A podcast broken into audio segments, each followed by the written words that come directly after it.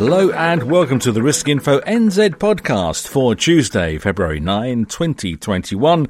My name is Steve Hart and hope your week is going well. Now, culture and conduct across the insurance sector will be a key focus of the FMA this year, says its Director of Banking and Insurance, Clare Bolingford. Speaking at the FSC's Outlook 2021 event on February 3, Bolingford said the regulator expects insurers to maintain the momentum it's established over the last 18 months in supporting its clients, particularly vulnerable clients. So, we have seen good examples of firms stepping up to support customers, particularly during the pandemic. But early feedback to us from various different stakeholders shows that there is a lot more that can be done to embed this support across insurers' activities rather than relying on one off initiatives. That's Clare Bolingford speaking at the FSC's Outlook 2021 event on February 3.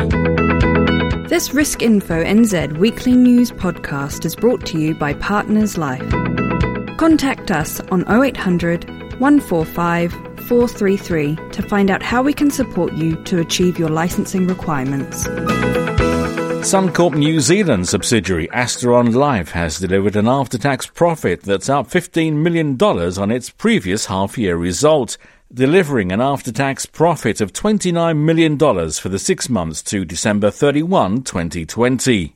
Further education and industry training are high on the agenda of the majority of financial advisors who took part in our current poll. Last week we asked readers if they're planning to take a course this year, and so far the results show that 71% are, 21% aren't, and 7% of you aren't sure.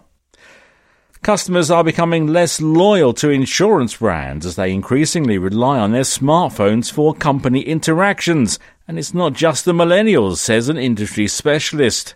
Reggie Twigg, a director of product marketing data capture at US based digital intelligence company ABBYY, says the digital transformation seen during the past 12 months, driven by both customers and COVID, has forced many insurers, he says, to become more customer focused.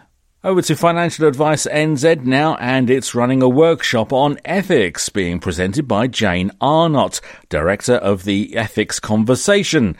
Katrina Shanks, CEO of Financial Advice NZ, says the workshop will support and enhance the competence of financial advisors wanting to demonstrate their commitment to professional ethics and good practice. She says ethics underpins all client relationships and it's also the recognised course to obtain the Financial Advice NZ Trusted Advisor mark.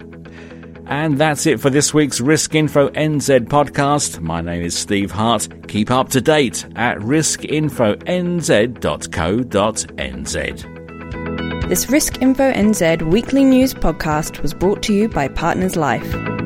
Contact us on 0800 145 433 to find out how we can support you to achieve your licensing requirements.